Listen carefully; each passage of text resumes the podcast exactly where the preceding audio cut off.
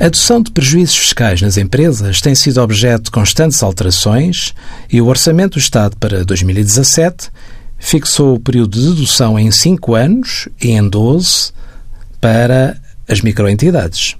O artigo 52 do Código do IRC continha uma norma que impedia que a empresa escolhesse o ano em que deduzia o prejuízo fiscal, obrigando-a a deduzir os prejuízos mais antigos e logo que a empresa apresente lucro tributável. Esta norma foi revogada em 2017, mas apenas para os prejuízos fiscais gerados em 2017 e posteriormente. Relativamente a esta situação, muitas empresas estão a receber notificações da autoridade tributária com as correções de dedução de prejuízos fiscais indevidas por violadoras daquela norma.